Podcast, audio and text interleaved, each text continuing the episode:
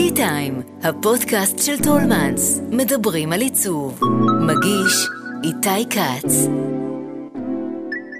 מה שקרה ב-7 באוקטובר 2023, בבוקר שהעיר מדינה לסיוט והשליך את אזרחיה למצב של הלם, אילץ כל אחת ואחד מאיתנו להגיב למציאות החדשה. תדהמה, הכחשה, כעס ושאר שלבי האבל לוקחים זמן, אבל רבים מאיתנו לא המתינו והחליטו להגיב בדרכם. כאן, בפודקאסט T-Time מבית טולמנס, אנחנו מדברים עם אדריכלים, מעצבים ויוצרים ש-7 באוקטובר הניע אותם לפעולה, וגם מדברים עם מי שהכיר יוצרים שנרצחו. הפעם אנחנו רוצים לספר על האדריכל יורם בר סיני, חבר קיבוץ בארי, שנרצח ב-7 באוקטובר. בר סיני, שהיה בן 75 במותו, היה אדריכל במלוא מובן המילה וגם חבר הקיבוץ במלוא מובן המילה. שני המסלולים התמזגו, לפעמים נפרדו ושוב השתלבו, כשאחד הפרויקטים הבולטים ביותר שלו הוא אכן הבניין של דפוס בארי, שהיה העסק, היה ועודנו העסק הכי מזוהה של הקיבוץ. ניזכר ביורם בעזרת עמיתו למשרד א' ב' מתכננים, האדריכל דני בר קמה. אתם על טי-טיים ואני איתי כץ, מתחילים. שלום דני. שלום. תודה שבאת. אני רוצה להתחיל דווקא מהסוף. אני רוצה אה, לה, להתחיל מתיאור מותו של יורם, כפי שמופיע בהספד שניסה עליו. בבוקר יום שבת, כשהסתבר שמחבלים חדרו לקיבוץ, יורם לקח את האקדח האוטומטי שקיבל מסבא יהושע, עלה על האופניים ונסע לבית של רותי, במרחק חצי קיבוץ. הוא הלך למרפסת, בחר נקודת תצפית טובה למדרגות, עמד עם קפה ביד אחת ועם אקדח ביד השנייה, ונהרג כשהוא מנסה לעצור פלישה של שבעה מחבלים לביתם של ביתו ונכדיו. כשאתה שומע את התיאור הזה, זה משהו מזה נשמע לך כמוהו? זה נשמע לי לגמרי, ובעצם הרעיון הזה, שהוא עומד עם כוס קפה ביד אחת, זאת אומרת, גורם לך להבין או לחשוב שהוא לא הבין בכלל שהוא הולך להיהרג. הוא, הוא לא קלט את זה. הוא, הוא, הוא היה בטוח במה שהוא הכיר, שאנשים לא יהרגו אותו לשווא, והוא הרשה לעצמו לעמוד באיזה שלווה כזאת עם הכוס קפה, מתוך אמונה ש, שזה לא יקרה לו. אני, אני גם אמרתי לך ב, בשיחה בינינו, שאם אתה זוכר, הוא היה... הוא, הוא, הוא לא הסכים לתכנן מחוץ, מעבר לקו הירוק. Mm-hmm. זאת אומרת, הוא כל כך כיבד אותם, וכל כך חשב עליהם, שאני מניח שהוא לא העלה בדעתו שהם יבואו להרוג אותו. בהקשר הזה אני גם חושב על ויויאן, כן, שגם כן... ויויאן סילבר מבארי, כן, כן, כן ועוד רבים, עוד רבים מבארי, כן. כן, אבל באופן מיוחד ויויאן, במובן של גברת שכל כך דאגה לערבים. נכון. אז כן, אז זה כן מתאים לו, גם נגיד לסוג שלווה שלו ול... כן, אתם, יכול... אתם, אתם הכרתם באמת עשרות שנים אחורה. נכון. כמעט, או בערך 40 שנה. נכון. בעבודה המשותפת במשרד שהוא מאוד אה, משרד קיבוצי. נכון. משרד התכנון של התנועה הקיבוצית נכון. כבר הרבה מאוד שנים, אז אני מניח שהייתה בתוך הדבר הזה גם איזושהי שותפות שהיא חורגת מהעבודה, נכון? נכון לגמרי. אה, אני, אני חושב שראיתי אותו לראשונה אה, בשנת 80 או 81, שהוא הגיע לעבוד במשרד. אבל אני כן זוכר, לא זוכר את השנה, אבל אני זוכר שהוא הלך במסדרון או משהו כזה, ראיתי אותו, ומיד הבנתי שיש בינינו היכרות של עשרות שנים אחורה, אה, באמת בגלל שמה שנקרא, אנחנו שנינו מאותו הכפר. מין משהו נורא נורא עמוק, נורא משותף, הקיבוץ המאוחד, הקורסים בחטיבת בני הקיבוץ המאוחד. אני הכרתי את אח של אה, יורם לפני שהכרתי את יורם עצמו. אתה כאילו, משפעים, נגיד. אני משפעים, כן. נכון, אני מקיבוץ שפעים, ושני הקיבוצים הם הקיבוץ המאוחד, וגם מחלקת התכנון במקור הייתה נפרדת. היום היא מאוחדת כן. לכ, לכולם, אבל היא הייתה אז אה, נפרדת, והייתה לי הרגשה שאני מכיר אותו מיום היוולדו. אתה גם אמרת לי שהוא לא היה רק אדריכל מוכשר, שהוא היה מאלה... אמרת לי, נקמת המוזות בצחוק, על אנשים שבאמת יש להם כל כך הרבה כישורים. נכון, אז, כן, אה, הוא היה נורא מוכשר להמון כיוונים. אה, ממש מוכשר, הוא היה, אה, התעסק גם במוזיקה, התעסק המון בציור, התעסק עם הטבע, עם הנטיעות, באדריכלות. הוא היה גם נורא איש חברה, וגם נורא מנהיג מלידה, ובאמת המון המון המון, נמשך להמון כיוונים. אה, ונקמת המוזות היא גם, אה, אנחנו לא במקרה משתמשים במושג נקמה, יש בזה גם מרכיב של נקמה, במובן הזה שהמשיכה הזאת להמון כיוונים, הרבה פעמים אה, אה, מקשה על ההתמקדות בכיוון אחד. ואני זוכר שהרבה פעמים אה, אה, נזפתי בו בכיוון הזה, ואמרתי לו, יורם, בחייך, אנחנו כמו שבועת הרופא, אז יש שבועת האדריכל. אנחנו אדריכלים, אנחנו מתעסקים באדריכלות, עזוב אותי מהדברים האחרים. אבל הוא כמובן נמשך גם לדברים האחרים. כן. ו... אתה הזכרת את העניין של הטבע והסביבה, וראיתי שזה עלה גם בתיאורים של אנשים אחרים שהכירו אותו, וגם מהצד שלך, אמ, את החיבור שלו של אדריכלות והסביבה. זאת אומרת שהתכנון לא נגמר בבית פרופר שהוא מתכנן, אלא שהוא רואה באמת לנגד עיניו את הטבע, את הכפר, את הסביבה, את העצים, נכון? כן, אבל זה, זה מדהים שזה נמשך מעבר, נגיד, לשגרה. שתמיד אדריכלים מדברים על זה שהבית לא נגמר בגבולות שלה, אלא פורץ החוצה.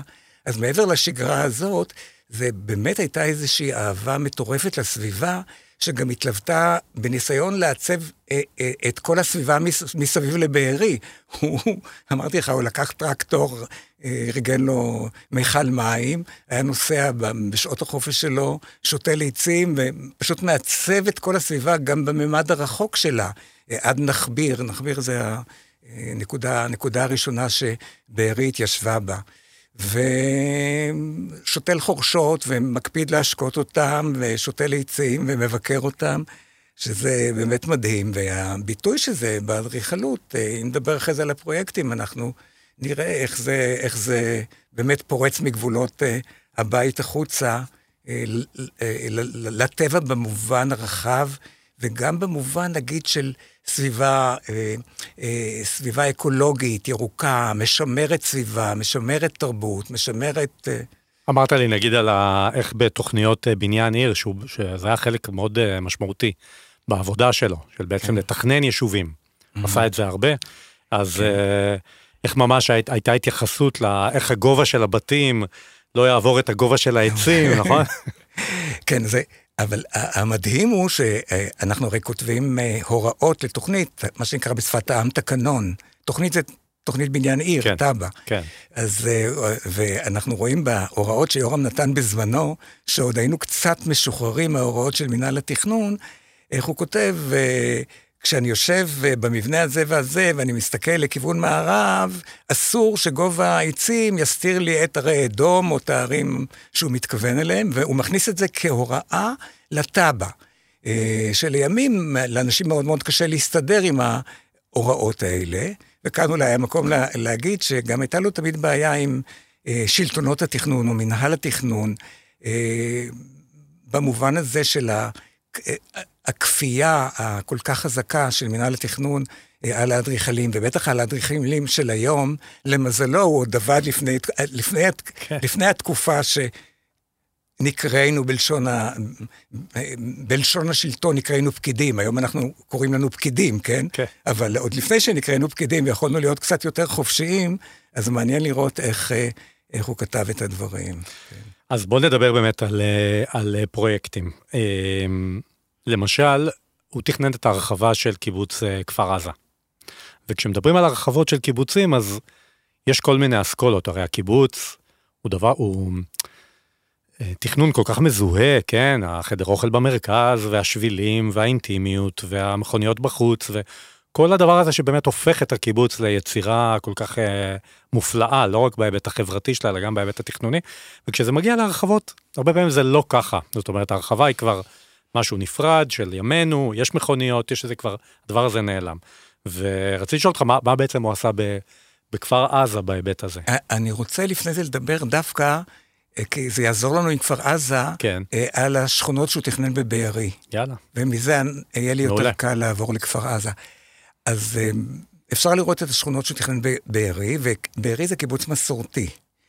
אה, אה, אגב, בכפר עזה זה כבר שכונה לא של קיבוץ מסורתי, עם חלוקה למגרשים, נדבר על זה בהמשך, ואתה רואה איך בשכונה שהוא מתכנן בבארי, הוא עושה, הוא עושה כמה דברים. הוא, אה, א', מסובב כמעה את הבית ביחס לרחוב, כדי לקבל איזושהי פרטיות של הבית מצד אחד. מצד שני, הוא בעזרת המדרכות ודברים נוספים, הוא מגדיר את הקטע הפרטי שמצטרף לבית של החבר, והגינה הפרטית כדבר יחסית קטן, ונותן המון למרחב הציבורי ולמפגש הציבורי. ואני בכוונה אה, רציתי להתחיל בבארי, כדי להגיד שהדבר הזה הוא מאוד מאוד קשה לבצע אותו במקום שיש פרצלציה ויש מגרשים פרטיים, וכבר מראש איכשהו זה מוגדר, ואתה לא יכול להיכנס עם הציבור לפרטי ולא עם הפרטי אה, לציבורי. ולכן, מזה אני דווקא אה, יכול לעבור לכפר עזה ולהגיד שגם שם, למרות החלוקה הנוקשה אה, למגרשים, אתה רואה את המאמץ העצום שהוא עושה על מנת לקשור את השכונה אה, לכפר עזה, למרכז כפר עזה, וזה נורא קשה. זה נורא קשה, משום שהקיבוצים הייתה להם תמיד דרך עוקפת שסוגרת אותם, ונורא קשה לפרוץ את המקום הזה, את החלל, אני אומר לך גם מניסיון, גם אני תמיד מנסה ואני לא מצליח לפרוץ את, ה, את הגדר הזאת כדי, ואתה רואה את המאמצים העצומים שהוא עושה בצירי התנועה, על מנת להפגיש אנשים על ציר הדרך ולהגיע אל מרכז הקיבוץ, לא עם מכונית, אלא עם ה, כהולך רגל. אתה רואה שם את, ה, את, ה, את הקטע הגדול שהוא מקדיש לצמחייה, לצמחייה הציבורית ולהגנה, אה, נגיד הסביבתית ויצירת הצל במקום הזה וכולי. אה, עוד דבר שאני חושב שנורא חשוב להגיד על כפר עזה, זה, דף, זה הניסיון גם אה, לעשות קשר בין העיצוב של הבית אה, של כפר עזה עם, עם העיצוב המסורתי של קיבוץ כפר עזה. ואני אומר את זה כי בדרך כלל בהרחבות אנחנו תמיד עושים גגות שטוחים, אה, מהסיבה שכל אחד בונה בזמנו, ובא, ו, ו, וקשה מאוד להפגיש גגות אה, משופעים נכון. בצורה יפה, אז תמיד אנחנו עושים גגות שטוחים, שזה איכשהו אולי יסתדר. והוא, למרות הכל, עושה גגות משופעים, ויוצר אה, סילואטה, לדעתי, נורא נורא יפה, שמתקשרת עם הקיבוץ המסורתי. אה, בצורה, בצורה נפלאה כן. לדעתי. ונגיד במאמר אה, מוסגר שבנוסף לטרגדיה של, של אה, מותו, גם כנראה חלק מהבתים שהוא תכנן גם בבארי, ובטח בכפר עזה הם גם בעצם לגמרי, נשרפו. אתה יודע, אני רציתי לקראת השיחה הזאת לנסוע לכפר עזה ולבארי, להיזכר, כי... ואני לא יכולתי להגיע לשם, אז אני, כן. אני מדבר מהזיכרון, כן. אני מדבר מהזיכרון, אני באמת לא הצלחתי להגיע לשם בגלל המלחמה הזאת. אה, בוא נעבור לדבר על דפוס אה, בארי. מה בעצם אה, יורם עושה שם, בבניין הזה, שהוא, כמו שאמרתי, עסק מאוד מרכזי ומשמעותי של, של הקיבוץ. כן. אתה יודע, לתכנן בבארי זה גם לתכנן, בעצם לתכנן לקהילה שלך. ותמיד אדריכל אומר שאני מקבל פרויקט, אני בא למקום, אני לומד אותו, אני מסתכל, אני מדבר עם האנשים, אז תחשוב על מי שמתכנן בקיבוצו, שיש לו היכרות כל כך עמוקה עם, עם האנשים, עם הפרוגרמה שעלולה לקרות, עם, עם השלטון המקומי, עם האנשים המקומיים, עם הטבע, עם הצירים, עם ה... ומצד אחד זה, זה מקל, כן? כי הלימודים כבר קיימים. כן. מצד שני, זה גם מקשה, כי אתה ממשיך לחיות באותו מקום, ואתה גם עובר את ה... את ה גם חייב לעמוד בביקורת שתמיד תהיה על אדריכלות. כן. ואתה רואה איך, איך הוא עושה את זה באיזה סוג של אה, עדינות ותקשורת עם המקום. ובאמת, אני חושב שדפוס בארי זה אה, דוגמה טובה אה, במובן הזה שדפוס בארי זה, זה מפעל נורא נורא רציני. מבחינת הטכנולוגיה, מבחינת ההייטקיות, מבחינת הקשרים בארץ, הקשרים בעולם. ואתה מבין שכל אדריכל שהיה מגיע, היה אומר, יאללה, אני עושה כאן איזה מבנה הייטק כזה זוהר, נוצץ, אלומיניום, זכוכיות, אה, שגם ינציח אותי קצת וגם יעשה אולי טוב ל... כן, והוא לא, הוא בכלל לא הלך לכיוון הזה. ואתה רואה איך הוא בוחר להשתלב בסביבה, וממש אפשר לראות את זה. ובעצם המפעל יושב על ציר הכניסה לבארי, ובהמשך יש חדר האוכל שתכנן אותו מהמשרד שלנו בזמנו שמשון הלר. ושמשון, האדריכל השתמש בבטון חזות, שהיה נכון ומוכר בתקופה הברוטליסטית, נגיד ככה. ויורם כבר מתכנן את זה הרבה יותר מאוחר, כבר לא בתקופה הברוטליסטית, אפילו הייתי אומר כבר בתקופה אולי הפוסט-מודרנית. ו... ואתה רואה איך הוא לא הולך שבי אחרי, ה... אחרי הנצנוץ של ההייטק, אה, והוא בוחר באמת לתקשר עם, עם, עם, עם חדר האוכל ועם הסביבה אה, בבטון החזות. וגם אה, נורא מעניין איך הוא מוביל את ציר הכניסה אל, ה, אל, ה, אל הבניין, אל בניין המשרדים הזה. הוא לא חותך ישר מהכביש או מהרחוב אל הדק, אלא הוא הולך באיזה מין אלכסון כזה בין העצים בטבע, ועל ידי זה בעצם, כמו, ש... כמו שהיוונים היו עושים, אתה מרגיש את כל הבניין ואת כל הנפח, וגם יש שם היסטוריה של בניינים קודמים. אתה מרגיש אותם כשאתה מתקרב אל הבניין החדש. זאת עבודה נהדרת, והוא גם מדגיש את הכניסה באיזה, בזה שחלק גדול מהגוש אה, יושב אה, בצורה זיזית מעל אזור הכניסה, ובאמת אה, נותן לך, למרות התנועה האלכסונית הזאת, אומר לך, תעצור כאן, כאן אתה נכנס. לדעתי עבודה נפלאה, פשוט עבודה נפלאה. אני רוצה שתספר גם על המלון בעין גדי, ש... שהוא תכנן. כן, אז המלון בעין גדי, קודם כל הוא נכנס לתוך סביבה כבר מתוכננת, mm-hmm. שכבר קיימת, ושכבר קיימים די הרבה חדרי מלון, כולל אגב מבנים ציבוריים של מיסטצ'קין, לא פחות ולא יותר, מבנים יפים. והמלון הזה, למי שמכיר, יושב ממש על הגדה הדרומית של נחל הרוגות, אבל ממש ממש על המצוק. והחלק מהחדרים שהוא מתכנן, הם אה, פונים ממש אל, אל המצוק, וחלק אחר יותר פונה אה, לכיוון אה, מזרח, נגיד לים המלח. ואתה רואה עוד פעם, איך הוא לוקח את מה שאולי כל אדריכל היה עושה, ומרכז את המבנים האלה למסה, למסה המלונאית, הוא לוקח והוא מפרק את זה לסדרה של מבנים אה, יפים, וגם מתקשרים במידה מסוימת, אני לא אסביר כרגע איך, עם מבנים של מיסטצ'קין, ובאמת נותן את הפתיחה של הנוף אה, אה, לערוגות ולים המלח, ומייצר אותם, ובעזרתם יוצר גם איזשהו חלל פנימי מגונן. עכשיו, עין גדי, צריך להגיד שכל מי שמגיע לשם, מדובר שם בגן בוטני. נכון. מטורף, באמת. אה, מטורף, יפה בצורה, הייתי שם עכשיו עם בפרידה ליורם, אז אני פשוט עוד פעם נזכרתי בדבר הבאמת המופלא הזה, שזה זה, זה באמת גן אה, יפהפה, ואיכשהו הגן הזה גם אה, משתלב בעבודתו. חשוב לה, להגיד שם עוד דבר, לדבר שם על הצבעים החיצוניים שהוא משתמש ב... בעבודה שלו, הוא בעצם, למרות שזה, למרות שזה נווה מדבר, אתה כן מרגיש שזה מדבר. בין השאר גם בגלל הצמחייה שהם בוחרים להשתמש בה. הם לא הביאו את הצמחייה של השרון, הם הביאו צמחייה שנכונה למקום הזה. וזה כן, אתה כן מרגיש שאתה במדבר, למרות, למרות הנווה מדבר, והצבעים שהוא משתמש בהם הם צבעים מדבריים, צבעים של חול, ושל קצת קינמון, ו, ומין אה, אה, צבעים כאלה מקסיקנים, נגיד ככה, של החבר'ה המקסיקנים, הברחס. לא, לא, לא התחפש לאקלים אחר. ברחס וקנדיליס כן. וכל הקבוצה המקסיקנית כן. הזאת. אה, באמת מזכיר קצת את העבודות הדרום-אמריקאיות האלה, אה, גם בצבעוניות. אבל שם כן הצלחתי להיות, בניגוד לכפר עזה. כן.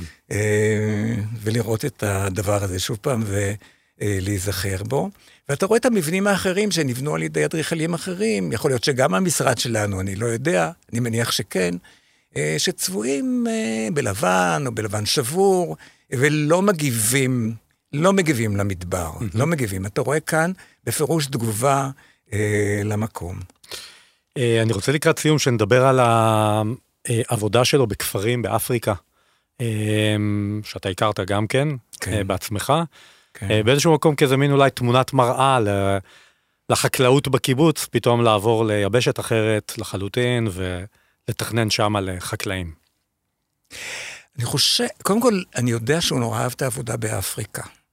אני אומר את זה כי אני עבדתי בוונצואלה באפריקה, ואהב, ואהבתי יותר את העבודה בישראל. אה, והוא מאוד אהב שם את העבודה, ואני אני חושב, אני חושד, אני חושד שהוא אהב את העבודה שם בגלל איזה סוג של שחרור. בגלל... מהרגולציה הישראלית. בדיוק, מהרגולציה הישראלית, שכפי שאמרתי, היא הייתה לו קשה. אה, הוא לא אהב אותה, הוא לא אהב את הרגולציה הזאת, הוא אהב להיות יותר משוחרר. אני חושד שזה מה שגרם לו לאהוב שם את העבודה, ואולי גם המפגש עם, עם, עם המקום, והוא אה, עשה... אה, קודם כל חשוב לומר שהוא ניסה, אה, אה, עוד לפני התכנון, אלא דווקא בטכנולוגיות הבנייה, הוא נורא ניסה להסתדר בטכנולוגיות בנייה שמתאימות למקום, שמתאימות לאמצעים של המקום, שמתאימות לכלכלה של המקום, ואתה רואה שהוא בונה איתם בתי בוץ וכל מיני אה, דברים, גגות פח משופעים, שזה לא בדיוק הולך ביחד, בוא נודג אה, בית בוץ עם גג פח משופע. אה, אה, זה לא בדיוק דבר שהייתי רוצה לראות ביחד, אבל הוא כנראה מבין שאת הקירות כן, נכון להקים מבוץ, והגג, בכל אופן שצריך לעמוד בגשמים האלה, לא נעשה אותו מבוץ, אלא נעשה אותו מפח. הוא עושה איזה מין החלאה אה, מוזרה כזאת. אה, ומצד אחד, מצד שני הוא גם בנה וילות לעשירים שם, הוא גם תכנן לעשירים.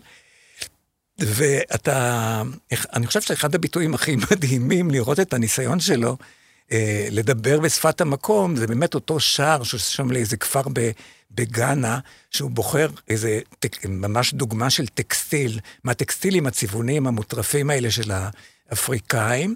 הוא בוחר את, ה, את הבד הזה, אני לא יודע אם הוא ממציא אותו, הוא ממש לוקח, אין לי מושג, אבל הוא עושה איזה שער ענק בכניסה לכפר הזה עם העבודת טקסטיל הנורא נורא יפה הזאת. ובאמת איזשהו ניסיון, אני חושב שזה מה ש... מה ש דווקא, דווקא, דווקא בפוסט אנחנו משתמשים בשפה הזאת של ורנקולר, כן, mm-hmm. של השפה המקומית, אז אני חושב שבאמת אתה רואה את המאמץ אה, הגדול שלו להתעסק ב... בקטע הזה, עם הניסיון הכפרי הגדול שלו לייצר כפרים, אה, הוא תכנן שם המון, אה, כפרים ואזורי תעשייה ואזורים לוגיסטיים, והוא תכנן שם המון, והוא בשלוש, ארבע, חמש ארצות, גם בדרום אפריקה ובגאנה ובניגריה, ובאמת תכנן הרבה שם. אפילו למד את השפה. טוב, נגיד לקראת סיום, שבאמת מהחיב... מהעבודה בחו"ל, שהרגע דיברנו עליה בחזרה לסוף הטרגי בבארי, שבאמת, אה, שוב, אני חוזר להספד עליו, שנכתב שבחלקת החרובים שהוא נטע, במזלג שבין הדרך שעולה לנחביר לבין דרך הביצורים, תהיה מנוחתו. בסופו של דבר, בחיבור שלו לעצים ולטבע ולאדמה, ששם בסופו של דבר אה, גם נגמר. האדריכל דני ברקמן, אני אגיד לך תודה רבה שבאת. תודה לכם. לכבד את זכרו של האדריכל כן. יורם בר סיני. אה, תודה שהאזנתם לטי-טיים. כל הפרקים של הפודקאסט פתוחים להאזנה בכל אפליקציות ההסכתים. אני איתי כץ, להתראות. האזנתם לטי-טיים, כל מה שמרגש בעולם העיצוב. thank you